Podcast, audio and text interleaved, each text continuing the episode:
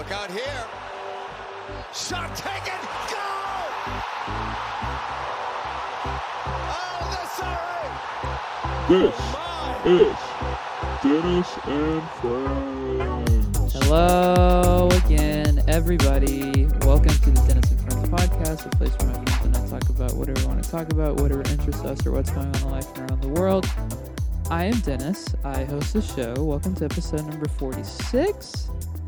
And today is all about the action, of course, at the World Cup. Group C and D played their games today.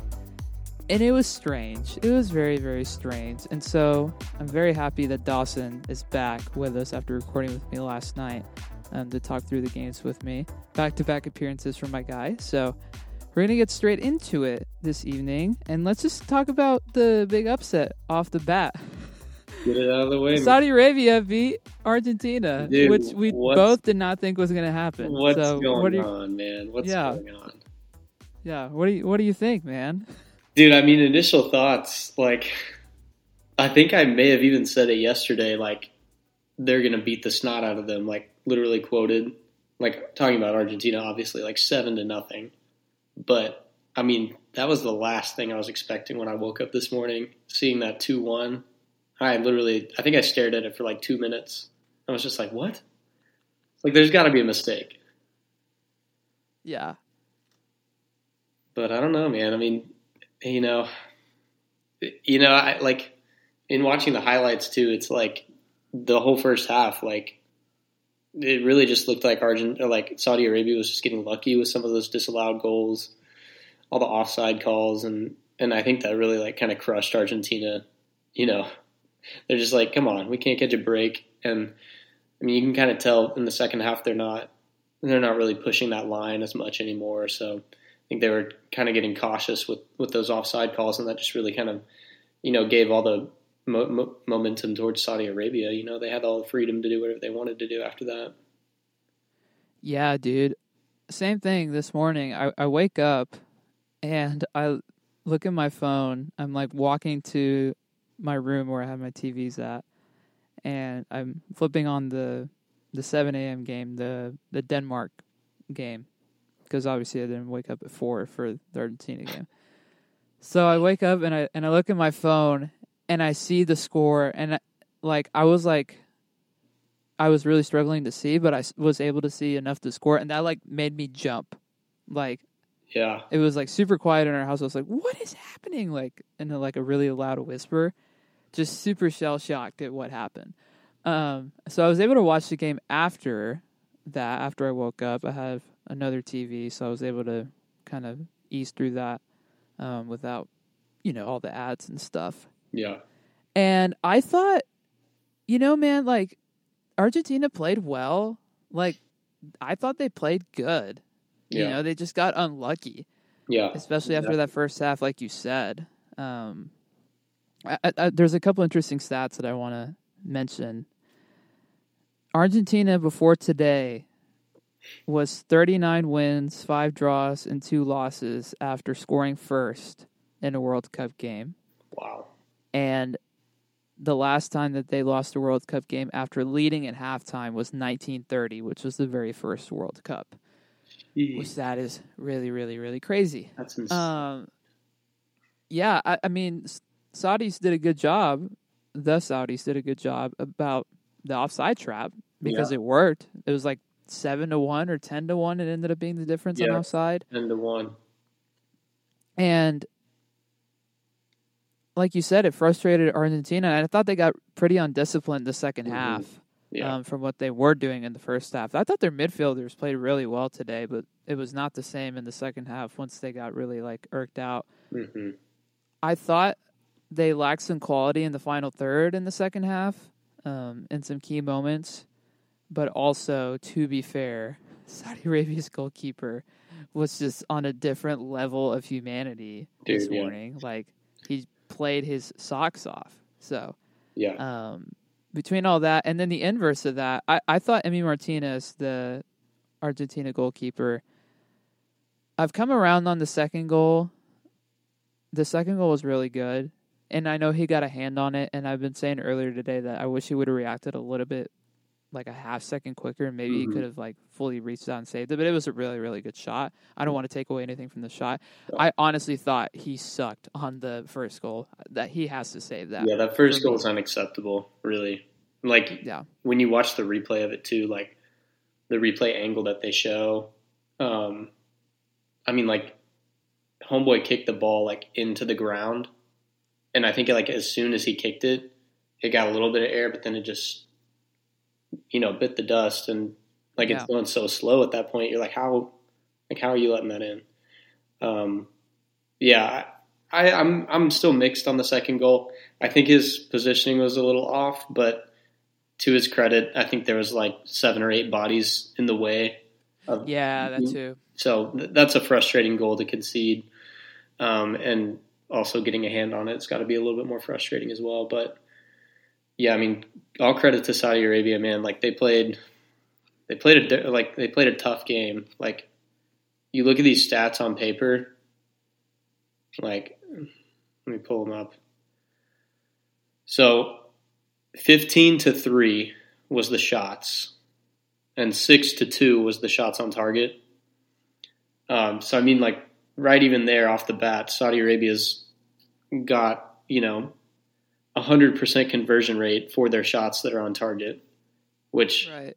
you have to do that in a game like that. You know, like the the chances that you get, you've got to convert that. And that's kind of relating this back to the opening game of Qatar versus Ecuador. That's where Qatar slipped up as well. Like that, that chance at the end of the first half, they missed, and you can't miss that if you're trying to compete on this stage. Um, so Saudi Arabia did a very good job of that. Um, Seventy percent possession to thirty percent, favoring Argentina. Obviously, um, you know that's ridiculous to keep that throughout the entire game.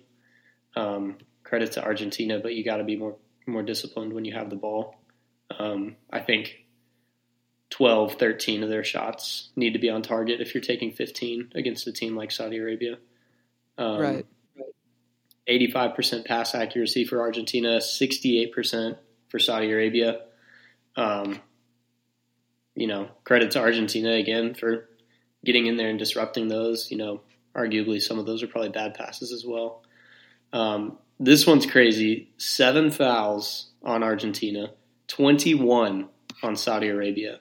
Like, that is a dirty, dirty game right there. And so many of them were on Messi specifically, Right. which happens so much. Like Oh, that's yeah. not like a that's a one time thing. No, that happens all the time. It's like Pulisic in a U.S. game. Like he gets pounded every single time. Mhm. Yeah. Six yellows for Saudi Arabia, no yellows for Argentina. Um, then, like we already mentioned, 10 offsides for Argentina to one for Saudi Arabia, nine corners for Argentina to two. Like, on paper, Argentina should have won 8 0, you know? Like, it's just an unlucky game. And I think that that, you know, we'll, we'll talk about how this impacts Mexico later, but yeah, it's it's going to make it, it makes this group God really interesting. help us all. it makes this group really interesting. Yeah. I thought for the most part everybody that played for Argentina played well. I mean Messi played really well. I thought Lautaro was really awesome today, even though he got caught offside so much. I do think Di Maria was kind of a bum today. Not- Yeah, Not a lot of great moments for him. Um, I thought he should have been subbed off, but I get why he isn't because he has seniority. Honestly, thought uh, Lisandro Martinez would have started over Otamendi, but that's just a personal preference thing. That's just me being super nitpicky at that point. yeah, sure. And I think that's obviously a veteran, you know, title for Otamendi.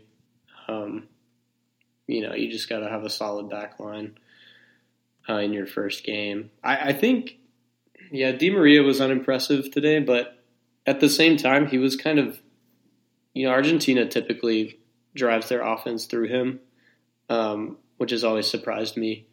You would think it'd be Messi, um, but it's always Di Maria, and he's always like their offense is always. Is he on the left? Uh, I think he's playing on the right. on the on the right. That's like I feel like you know watching the game that's where everything originates from for Argentina.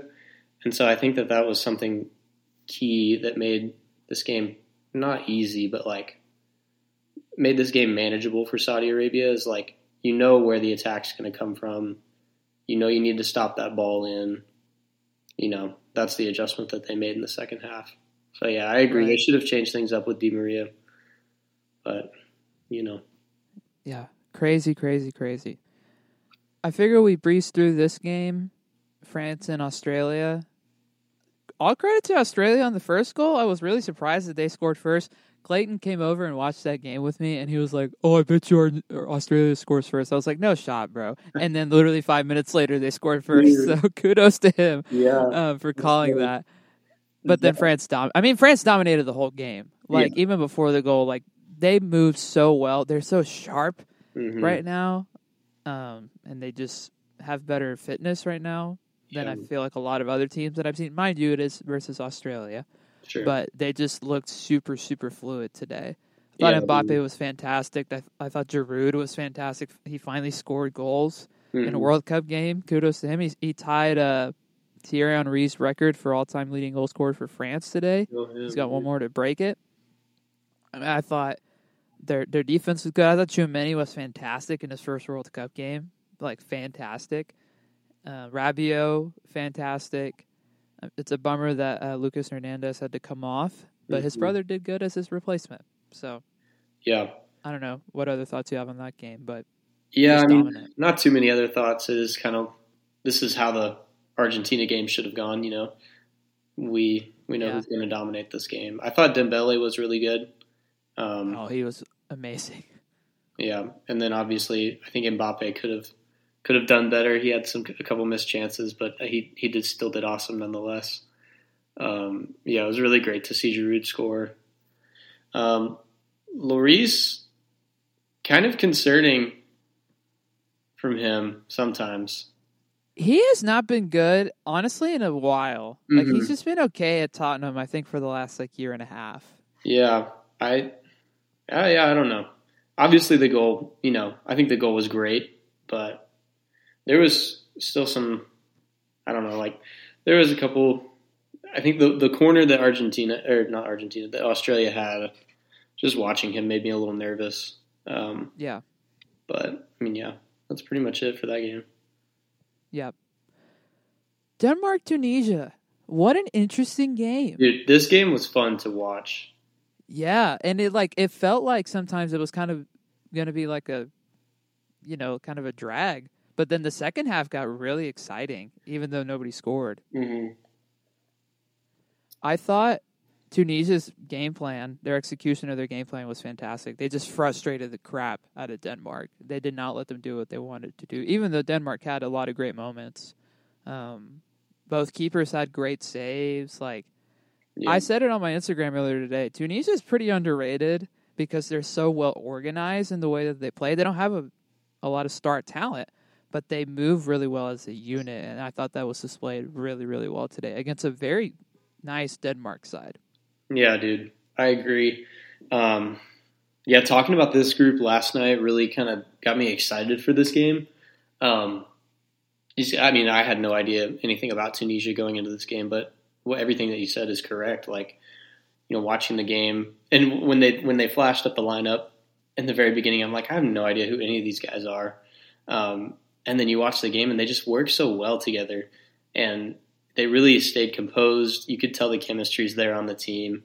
Um, it just really, it just looked like great team football. And like you said, the keepers today, aside from Martinez, uh, the keepers were all fantastic today. Even I'll give credit to Australia's keeper, even though he he Mat Ryan, good yeah. But yeah, I mean, today was the day of the keepers, and it was a great day. Yeah. I I thought it was interesting the handball no calls towards the end of the second half in this game. Yeah. I thought that was something that the ref would even look at and he didn't really look at it. Um a lot of standouts for, for Denmark, even though they were, you know, frustrated. Like I Mhm. said, Schmeichel was fantastic. I thought Eriksen was really well. I, I think Hojbjerg was really, really great. One of the few bright spots. But then a lot of their guys, like their Brentford guys, were kind of just okay and um, just the finishing could have been a little bit better, as best displayed by the one chance that they had, the one very clear cut chance off that Christensen header, if you remember.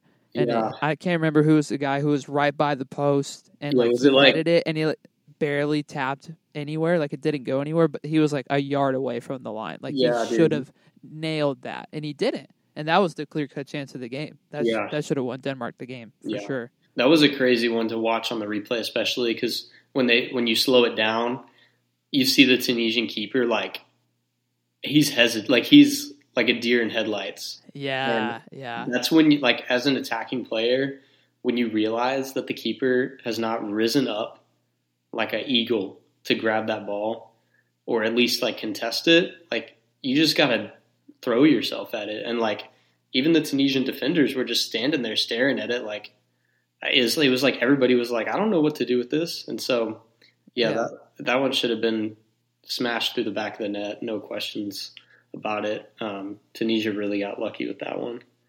Um, and back to the no call handball, especially with obviously this is different referees, but like the amount of VAR that has been in this World Cup so far, that's like late overturning things. Like, yeah, I mean, I was very surprised that they didn't take that one into into replay as well. Which is weird because the ref in that game, in the Denmark game, is a Mexican ref that I've talked about previously on episodes with Clayton. He primarily refs like all the big like Liga MX games, and he is terrible, terrible. He's done a lot of bad things to my Tigres, Hmm. that's a little bit of bias. But I also genuinely think he does not control matches well. Yeah, And so for him to not really look at VAR today, I don't know. I there's a couple of things where I was like, "Yep, you're still not even in not a Mexican league setting, you're still not a good ref." yeah, But, you know, it is what it is. yeah. I want to touch on that later about VAR and also how that relates to stoppage time Yeah. because I'm sure you've noticed the large amounts of stoppage time we've had in Like the tournament so half. far. Yeah, yeah, yeah. So we can talk about that after we talk about this last game, which was Poland and Mexico. How you feeling? How you feeling?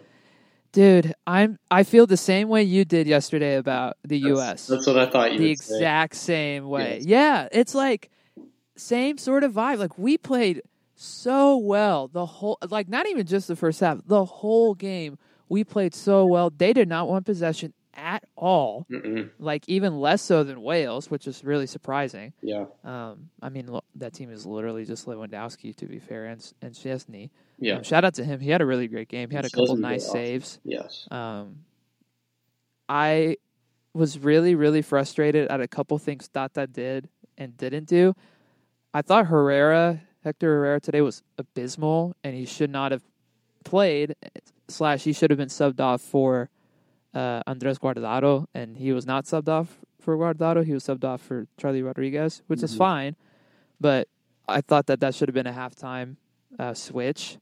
Um, our lack of height and power and real goal goal scoring threat at the striker position, I thought was exposed today. hmm And this is not a discount on Raul, but he just hasn't been the same since he had his head injury. Yeah, And like he literally just got back to be healthy enough for the World Cup. Like he's not played much at all for Wolves this year.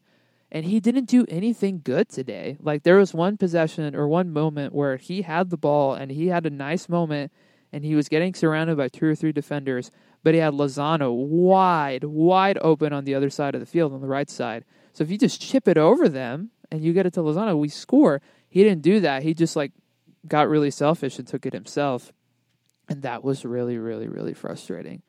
Um, I thought our defense played really well today, though. Uh, Montes and uh, Moreno were were fantastic. I thought our wingbacks were fantastic. I thought Lozano was awesome. Alexis Vega was for his first World Cup game. I was very, very impressed, um, especially playing as a number ten in Liga MX for Chivas, which is where he's at right now. It might change that here pretty soon, but. Mm. I think if he continues to do that for the next two games and hopefully beyond that, he is for sure going to be in Europe sooner than later, and hopefully by the summer. He definitely has the talent. Um, and I think he displayed that really well today. Had a lot of nice, just like link up play and passes, and you know his work rate I thought was really good. I didn't love some of the other subs. I thought Antuna was meh today um, Yeah. in the little moments that he had.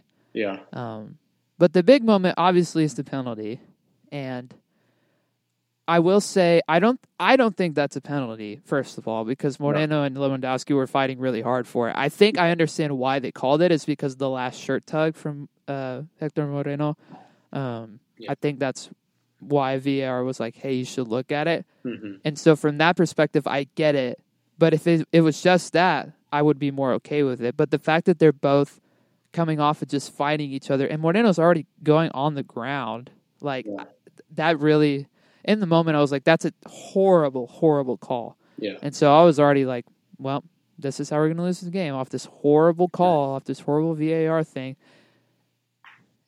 And then Memo shows up. No memo, no party, baby. Yeah. Like, this guy has played in five World Cups. Well, he's played in three. He's been to five World Cups, including this one. That's a crazy. He's unbelievable. He's unbelievable. Like he Yeah. he's ancient as heck, and he hasn't played in Europe in like three years. The last time he played was in 2019 when he played in Belgium, and then he's just been back in the Mexican league since then. He's been back in America, but he's been their starter the whole time, so at least he's had consistent playing time.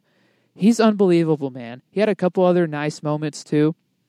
He didn't have to do much besides the penalty, honestly, because let's be real, Poland didn't have a lot of chances Yeah. but just to get that right and to really like spearhead us into the end of the game and to try to finish strong, fantastic. I I- I don't know what else to say other than that. He's he's the World Cup is like his place. Like Yeah. he is inevitable in the World Cup, and this is definitely his last one because he's so old. Um, I say that, and our backup to him is like 41, so maybe not. Who knows? He might play in 2026. He might be the backup, but I thought he was incredible today. Um, in the few moments that obviously he had to deal with. Yeah, dude. I think that's that sums it up for you guys today. Like, you know, going forward, Ochoa's back. He's here. Um, I think that's a huge comforting thing to to have on your side. Yeah, I think you're also right. The the back four did really well. Um, that penalty, I don't think was a penalty either. Um, watching replays of that, you, you can see Lewandowski like literally like both arms fully extended, pushing on Moreno, and it's just like you you can't call. I don't know. It's just if if Lewandowski had even been like maybe just one arm pushing and like not fully extended, like going like looking toward the ball, you know, I could see that being a pen, but like they were straight up arm wrestling for that, and so I don't think that there's grounds to, especially overturn the like you didn't call it on the field. If he had called it, and then like then you want to take a second look just to make sure. Um, I I like that, you know. Um, Yeah. But especially since they didn't call it, you know, in the in the middle of the play, I, I just I don't I didn't think enough was there. It was really shocking to me. Um, Szczesny also looked amazing. Had a couple really good saves. Um, it was it was really fun to watch. It was really fun to watch all the keepers do do so well today. Um, yeah. I thought Matty Cash for Poland was really great too. And I know he like just got to the team because he switched allegiances. I can't remember if he was playing or committed to England or to Wales, but he just switched over to the, the Poland team. And I thought he had a nice day. Um, Yeah. Really put in a nice shift. That's the one standout for Poland, aside from Szczesny. yeah. Because really, Lewandowski didn't do a lot, Dude, he to didn't- honest with you. And their counterattack wasn't that good today, to be Yeah. honest. It really wasn't. Lewandowski honestly r- reminded me kind of a lot of Bale um, yesterday. Um, you know, like he shows up in his couple lo- in his couple moments, but I mean, aside from that, you can't really like the World Cup's not really a place you can rely on one star to to pull your team forward. You know, and that's why like going back again to Tunisia, that's why they're going to do so well, at least in the group stage. You know, because they Yeah. they understand that and they they've got a good chemistry and they've got a good team function. Um, so we'll see how Poland can pull it together. But yeah, I agree. Matty Cash looked really really good today. He looked like aside from Lewandowski, like he was one of the only other Poles that was really trying to like create something. Um, and I Yeah. think- I think he sort of did get a little frustrated by that. Um, you get to sort of see some moments when things would pitter out, um, just due to the lack of support and stuff like that. Yeah, Um, absolutely. I thought, I don't know. Yeah, I, I think the biggest takeaway from this is that I think Poland's a lot weaker than people thought, and this is what I thought going into this game. Me too. Yeah, like they, especially, is now a good time to talk about the overall stage, the overall state of Group C. Yeah. Um, yeah, I mean, like with Argentina at the bottom now, um, and Saudi Arabia sitting at the top, it's going to be interesting because you have this situation in which you don't know how Argentina is going to bounce back, right? Like, you don't know how, you don't know what's going on with that. So it's really going to be on Mexico and Poland to sort of make that push now that they have the chance. Like, they're beating out Argentina right now. They've got one point. Argentina doesn't. So I think going forward, you know, it looks a lot better for you guys, and it looks very scary for Argentina, honestly, because even if they turn things around, say Saudi Arabia ties both of you guys, and Argentina can't pick up a second win, like it's a very uh, like not to overreact or anything because they still have the goat, but I mean it's very scary for Argentina right now. I think for for Mexico, I think the best case scenario, and I was reading something on Twitter today that which I hadn't even thought about. The last like four or five times we've been around in the World Cup in the group stage, we've always won a game, tied a game, and lost a game. Mm-hmm. And so now we've got our tie out of the way. Yeah, So maybe this is the game we lose on Saturday against Argentina, and then maybe we win against the Saudis. But also, the Saudis and Poland have to tie. Like that, for Mexico to have any chance, I feel like that has to happen. Like they have to tie, Yeah. regardless. Um, or maybe Poland wins. Pol- Poland winning, yeah, Poland win- winning would be better. The Saudis can't win. yeah. Like, no, on Saudis Saturday. don't win because then they're they're basically They're automatic.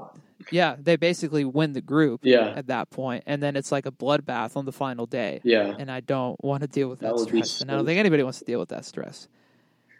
So, best case scenario is that both games are draws, yeah, and then we beat the Saudis, and then Argentina beats Poland. Because I think, our, looking at how Poland played today, Argentina should steamroll them. Like honestly, should steamroll them. yeah, But who knows? Maybe Lewandowski will be up for it more now that he's you know on the same field as yeah, uh, Messi. Um, but who knows? I don't know how we're gonna play Saturday. I don't know what the the vibe is gonna be for game plan if we're gonna like park the bus hmm because I definitely feel like that is a possibility. We always have a game where we have to do that. In 2018, we had to do that against Germany. In 2014, we had to do that against Brazil in the second game hmm of the group stage, the the big memo game where he Yeah. had the crazy, crazy saves, Yeah. especially the big one on Neymar. I think that might be the vibe again. And I know Messi has always played well against Mexico. Mhm. Historically, has always produced numbers and has always played really well against us. So I'm I'm scared for that. And they're gonna play like ticked off, 100. percent And so that like that aspect of it really frightens me. Um, Yeah. So, oh boy, fingers Yeah. crossed that we can can figure it all out. I I I really don't know how to feel about the Saudis, man. Like obviously something's there to where it could work and they could be the team that gets out. But I don't know. They're uh, they're also the 50th ranked team in FIFA for a reason, you know? So I don't know. I have no idea what to think of that. I, I I would not be surprised if Poland ends up finishing fourth at the end of the day because I I look at how they played today. I'm like, how are they going to improve on that Yeah. against a Saudi team that's amped up after beating Argentina Oh yeah. and then having to play Argentina on the last group stage game? No way. Yeah. No way. So Yeah. With that being said, I think that it looks the most optimistic for you guys with the current track of things. Um, you know, like Poland now has to play the team that just upset Argentina, which, again, coming off of the result that they just had today against you guys, like you said, is I, you know, I'm not trying to get too crazy here, but I could see Saudi Arabia beating them um, with the way that, that their keeper played today.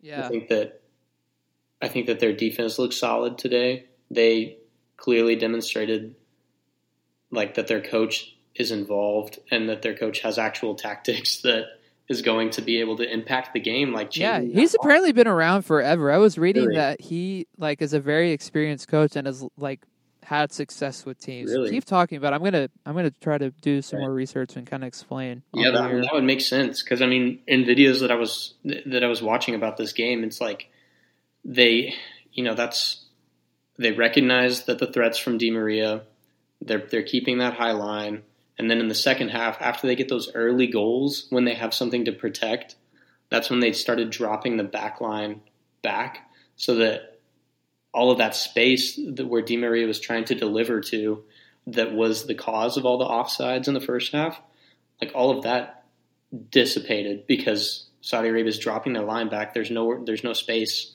for anybody to run in, um, and you know as the game just continues to run, Argentina keeps continuing to get desperate, and that, you know I can definitely see them being a frustrating team in the in the remain in the remainder of this group stage, and yeah, I'm I'm pretty pumped about. I'm pretty pumped about this this game now that I'm talking about it. This Poland Saudi Arabia game. I'm I'm excited.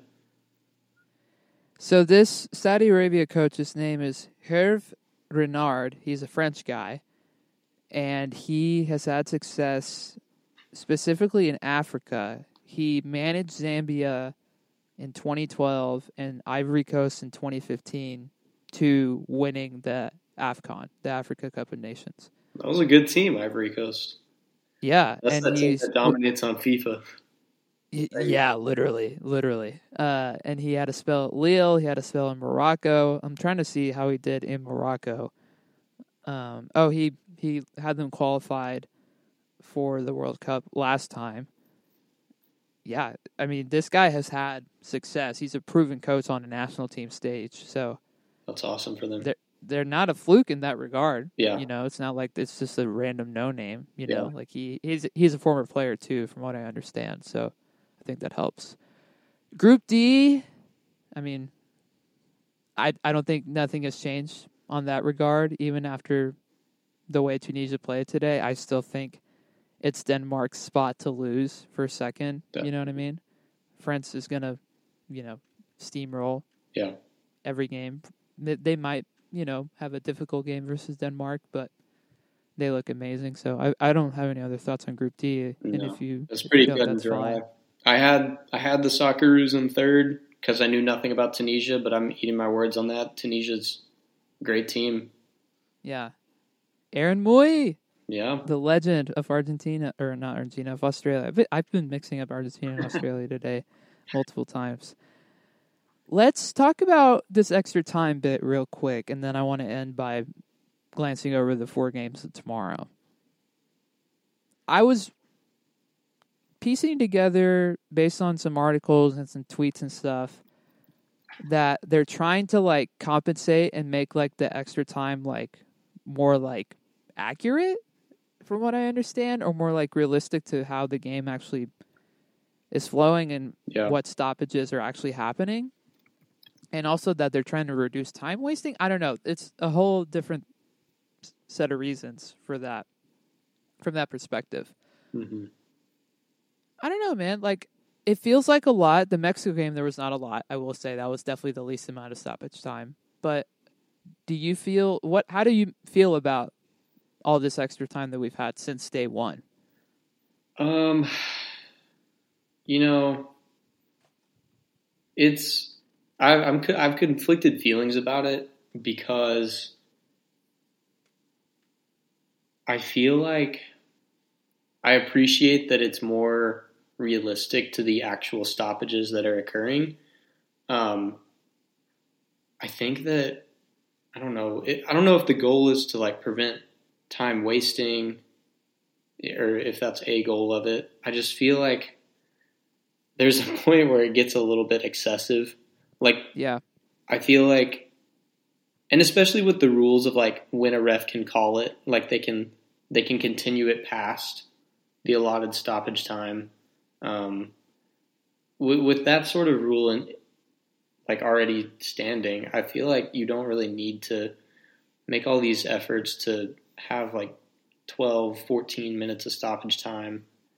Um, I feel like you can just call it seven or eight and then, you know, let the game run a little bit longer if it needs to be. But I don't know. It's just, I feel like it gets a little bit taxing on the players at some point. Like they've just played 45 minutes and they look up and there's, well, there's 17 minutes of stoppage time. Like that's a half of a half right there. And some of it is warranted. Like I look back to the what was the the keeper we were talking about this morning in the group chat that got a concussion? Oh, the the Qatar Uh, keeper, the Qatar keeper, right? No, not the guitar keeper, the Iran keeper. Oh yeah, yeah, yeah, that's right. Like there's things like that. There's been a lot of like concussion and Mhm. like injury, like That tending to injuries. So I think a lot of it has to do with that. Yeah, But even today, I think the the stoppage time in in the Mexico game, like in the second half, I thought five minutes at the end of the game. What happened? And like that constituted needing five minutes. You know what I mean? yeah, In the USA game yesterday, it was excessive. Yeah. I don't know. It's I don't know what they're trying to accomplish with that, yeah, or if they're trying to accomplish anything at all. Maybe they're just doing it to make everybody mad. You know? yeah. I can't Um, tell. Here's a this is a tweet that I just saw, and it was it was on November 21st. Um, so a couple today's matches hadn't been played, and I think it was even before, or no, yeah, it has some from yesterday. But it, England Iran first half was 14 minutes and eight seconds, and then England Iran second half was 13 minutes and eight seconds. So right there, they've played 120 minutes. Like obviously, and this is stoppage time because they're not actually playing in those halves, mm-hmm. but like they're still on the field and they're still like I don't some of that stoppage time there's just no way that it's all from those injuries, you know. And Right. whenever it gets picked up in other places, like I don't think the game is fully stopped. You know, it, it's a couple seconds here, a couple seconds there, but aside from the injuries, I don't think the game really stops for more than one minute, maybe two. Um, Yeah. and then USA Wales second half was 10 minutes 30 seconds. Senegal Netherlands second half was 10 minutes 3 seconds.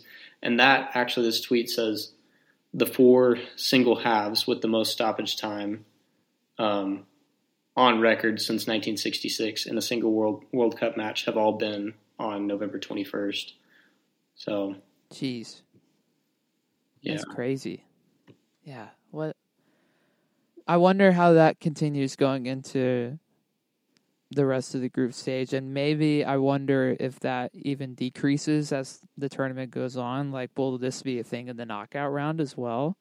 Because not. like they're already going to have to play, like in some instances, extra time, yeah. like normal extra time, like 120 minutes, legitimately Yeah.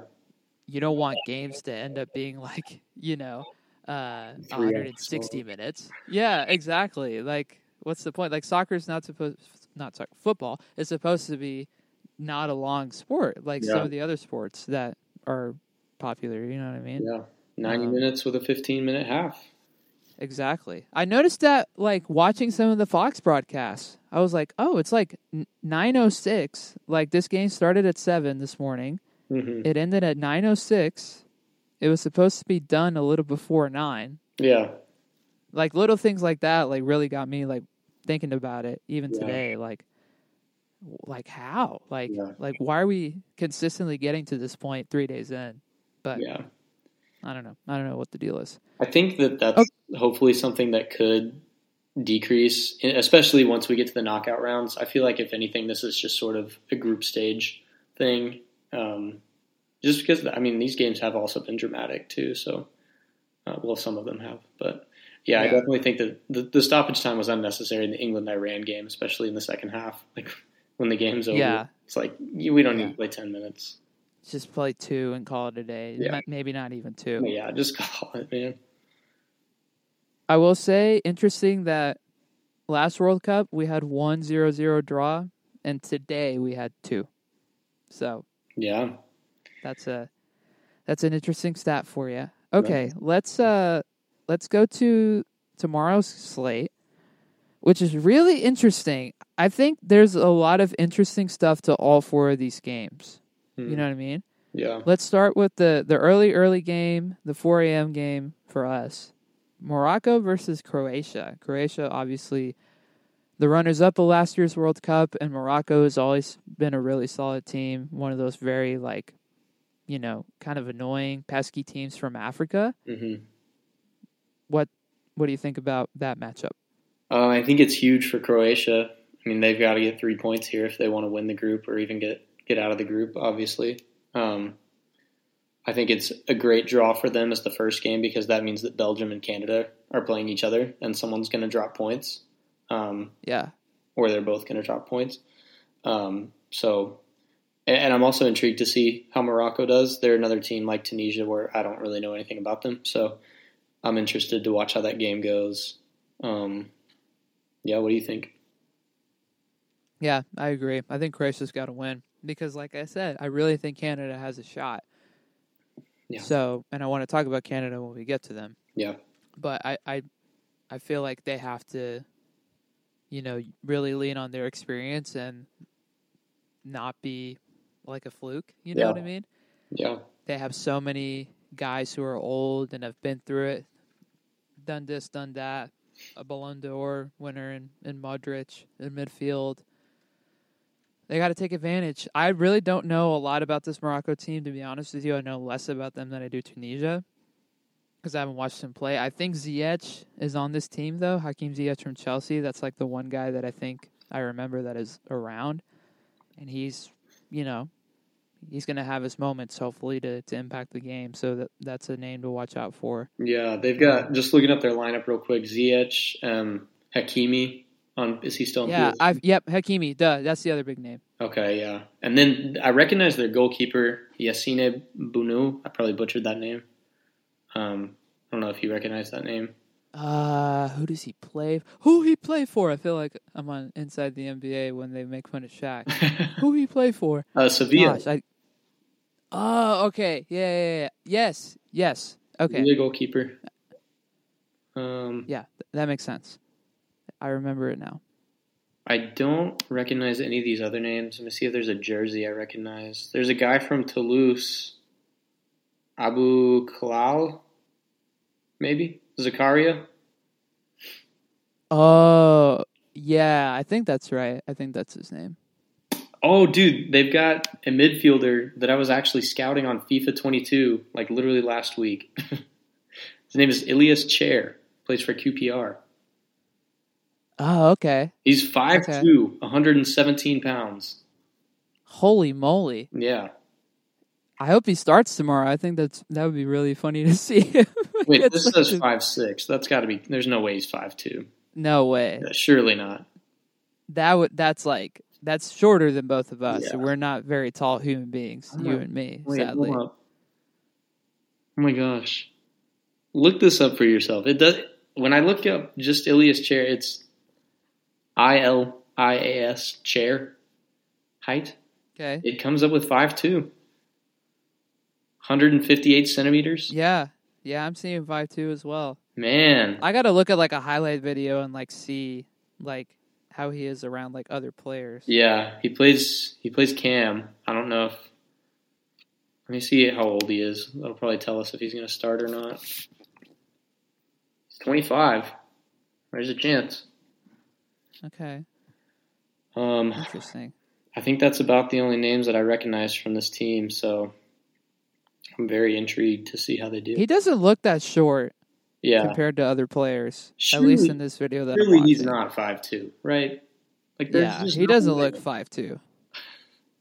He doesn't. He really doesn't. I see another thing that I'm looking at says five six, so I think that's a lot more likely. Yeah. Which is still Let's just say he let's just say he's five four and call it a day. yeah, I, I like that. like just split the difference. Um, looking ahead to the game after that, Germany Japan. Germany, I think, should dominate this game because it's Germany, and they have a lot of really, really solid players. They have fantastic midfield options, hmm and Hansi Flick is a very good coach. But I know Japan is not somebody that we should just brush off Yeah, either. Um, they always really are up for World Cup games, um, and they always seem to do well. I don't know. What do you think? Yeah, I mean, this was a group that I struggled with. It's my it was my group to watch that I sent you, and Right. it's I I don't want to overreact so far as to say Spain or Germany is not going to get out of the group, but I don't know. The Japan and Costa Rica, honestly, I just have a sneaking suspicion that we're going to see something very interesting from one of these two teams or both teams. Um, obviously, Japan. I mean, uh, Germany is the more weathered team. They have the more experienced players in this situation. Right. So I Yeah. I don't anticipate seeing anything crazy tomorrow, at least. Um, but I don't know, man. I think I think they're going to be a, a shifty little team out there, and it could be a tighter game than at least people are giving them credit for. Definitely. Sure. Yeah. I think Germany they don't have a huge wealth of attacking options. hmm I mean they do, like they have Leroy Sané and Serge Gnabry and Muller and Kai Havertz.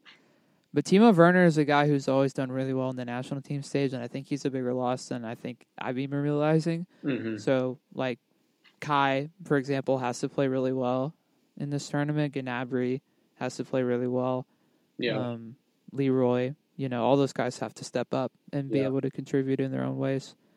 But they're so good in the other parts of the field. Their defense is very interesting, though. It's it's not the same defense that we know from Germany, right. not the same like names. So I'm curious to see how they work as a unit tomorrow, um, and throughout this group stage. Yeah. Spain, Costa Rica, you just kind of touched on it. I'll let you start. Um. Yeah, man. Let me look up. Let me pull up the lineups real quick. Yeah, I mean, the Spain team's really young, and so I'm excited to see how they do. Um, you know, like I said, Costa Rica's they're going to be a shifty little team. I think so. I think it's still going to be tight, but I think this game is going to be very telling for how Spain moves forward. Um, just seeing how their pieces play together and how they'd handle this stage. Um, I don't think that. I, th- I think they're going to take this game. Spain will. Um, but yeah, I mean, it's going to be interesting. I really am interested to see. Um, do we know? We don't know starting lineups yet, right? No, we won't know till an hour before. Okay. Do you think I, this is my my lack of European knowledge um, is showing a little bit? But like, is Pedri and Fati are they going to be starting?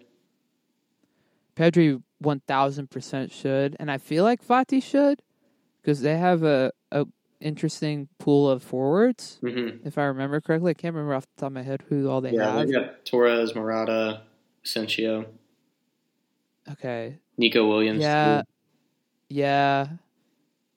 I I feel like he has to, but I know he hasn't been fully fit the whole year, and you know has been kind of trying to get back to his peak form. Mm-hmm.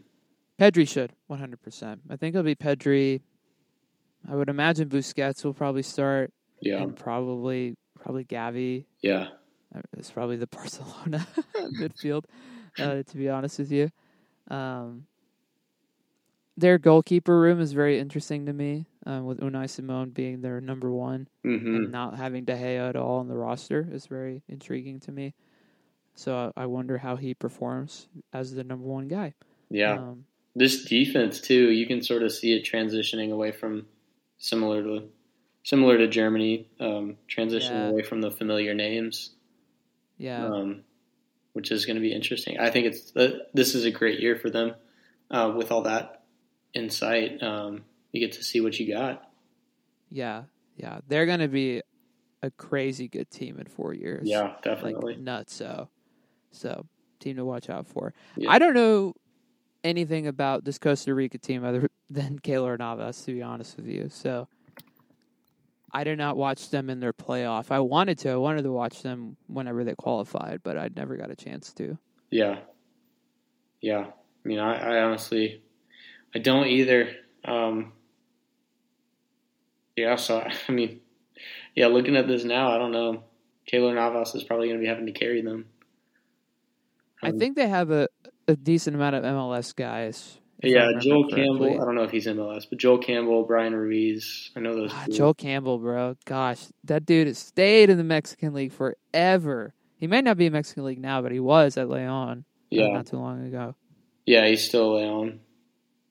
That guy's cracked in FIFA. Yeah, Like anytime I would play as Tigres, like when I do seasons and I'd play Leon, it's like this dude is like ridiculously fast. Like what is happening right now? So um, interesting little stat there. they've got a Sunderland player on their team. That's crazy. Oh really? Okay. Yeah, Jewison Bennette.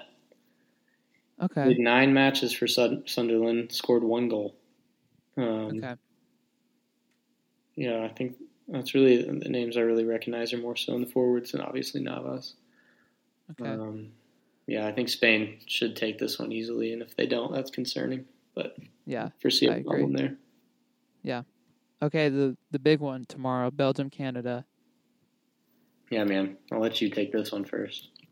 Yeah, man. Again, I, I'm riding hard on Canada, and it's not just because I got family up there. Shout out my uncle and my aunt, and my cousins.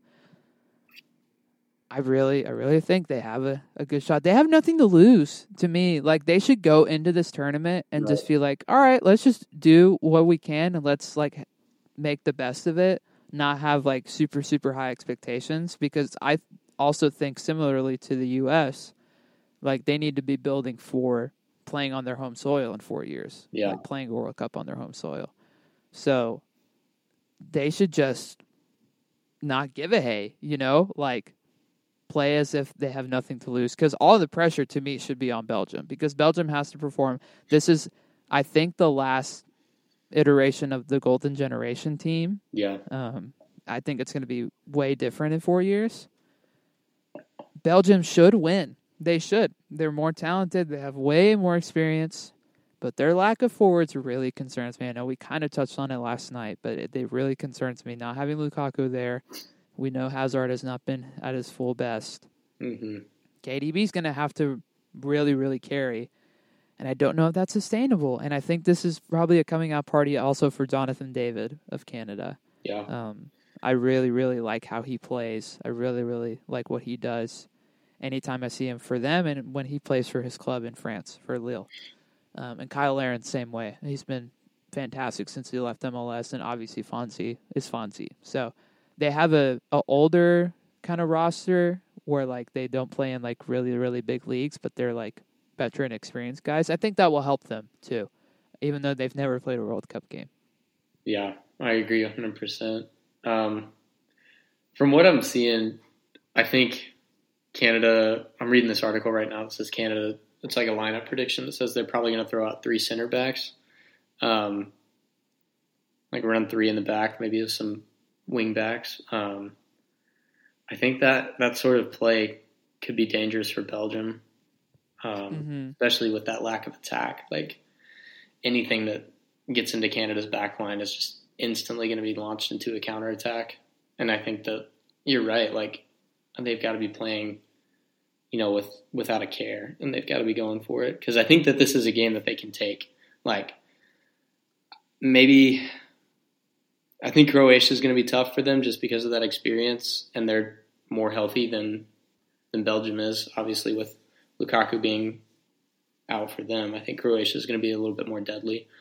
Um, but yeah, man, I think that this is this is ideal for Canada. So, I mean, and I was I was saying it yesterday. Like Belgium really concerns me. Um, I I don't know. I just don't see them being definitely near as threatening as they have been recently. Um, I think that there's their younger guys that they do have are going to also need to step up. Like I don't know, I don't know if Tielemans is going to. He should start right, but I hope he does. He's been in good form lately. yeah, like I think he's going to need to be somebody that KDB can play off of in the middle there with him. Um, how's how's Mertens form been? I know he left. Um, he left Napoli. Yeah, he's So a I don't know. I- I don't know. I haven't gotten a read to be honest with you. Yeah, I think I'm just trying to think of who else is going to be doing stuff, something up at the top because, like, obviously, like Eden Hazard's there, but I don't know. He's definitely fallen off. Yeah, The it's not the same with him. No. Yeah, So and he oh the one saving grace for them will be Courtois, yes like one hundred percent, because that dude is just insane. Has Yeah. just been on a tear this year, so Yeah. would not be surprised if he if it ends up being like a nil nil draw because hmm Canada can't or Belgium can't score because of their lack of forward options or because Canada does a good job of like making things compact. But also if Canada doesn't score, it's probably because Courtois is blocking every shot. You know what I mean? Exactly. I didn't know this, but Hazard's 31. Yeah. Yeah. He's Which is old for for footy. for especially for the winger too. Yeah, yeah, absolutely. But Yeah. like we talked about yesterday, like his time in uh his time in Madrid has been a real bummer. Yeah, Real, real bummer. And part of that a lot of it is because of injury, but also yeah, which is unfortunate. Ancelotti yeah, Ancelotti has not been giving him a lot of play time when he's healthy either. Yeah, So there's that aspect to it, I believe. So I need to look at the rest of their roster, um, Belgium, because now I'm I'm the same way as you. I'm curious where they're going to get production from. like, yeah. I in all parts of the field. they've got another forward is Leandro Trossard, the Brighton guy. Okay, th- here we go. So th- that's a game changer for me. That's a guy who could really, really make things happen. He's been in Oh, amazing form. Yeah, 14 For matches, Brighton. nine goal involvements, seven goals, two assists. Had a hat trick at Anfield against my team, and he was fantastic in that game. In their first game with their new manager.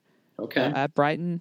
Yeah, I, that's a guy who could really shake things up because he's in Yeah. such hot form right now, um, and hasn't really excelled on the national team stage. This might be his coming out party yeah, on that regard. yeah. And then they've got another real young gun. Uh, I don't know how to say his name because he's got a little umlaut, but Lois Openda. Um, he plays in, Oh yeah, yeah, yeah. for Lens. Yeah. 22, um, 15 matches, seven goals. Oh right, their defense is old guys. Yeah, It's dude. like it's literally Vertonghen and, bro. and Alderweireld. They're Yeah. still they're still running the show. Good grief. And Meunier. Holy moly. yeah, They still have Axel Witsel. He's still productive to some degree. I guess Batshuayi's going to have to do stuff. yeah. You know what I mean? That's what I was thinking. Um, Thorgan's old too, right? Oh, he's only 29. Thorgan Hazard? Yeah, No, he's not as old. No, not as old. yeah. Doku could be interesting. Jeremy Doku. Yeah, He could be. He could be a guy that causes havoc because he's had a, an interesting time. I I think he's at Leicester, if I remember correctly. No, Um, no, no, no. He plays for for Rennes. Um, yeah, but he he's a very interesting little prospect. So yeah, yeah. They've got some. They've got some pieces. That'll be interesting. yeah, okay. I think that's a good good place to stop. Yeah, Yeah, I feel like we've kind of touched all that we need to touch on. all the Um, immediate happenings. I think. Yeah, yeah, for sure. Thanks for coming on again, my dude. This is always super fun. Of course. Um, two days in a row. There's never been anybody who's been on the show two days in a row. So there's a, there's a first in that regard. Listener, thanks for being here. Thanks for sticking with us throughout this World Cup um, extravaganza. If you like what you heard, leave five star that five star rating and five star review on Apple, Spotify, all the places. Be sure to give the two of us a follow on social media. All our handles are in the bio. All the links for my music and all the other fun stuff is in the bio as well. Be sure to follow the pod at Dennis and Friends Pod on Instagram for uh, more World Cup content. And uh, email the pod, dennisandfriendspod at gmail.com if you have any questions or concerns or anything, or I don't know, anything you want to say. Email there or just DM the Instagram. Um, we'll be back later this week at some point, um, whether that's with Dawson again or with, you know, any of the people I mentioned last night. But there will be another episode coming to you guys in the very near future. But until then, be good and do good. Mr. Maxwell, please sign us out. peace, y'all.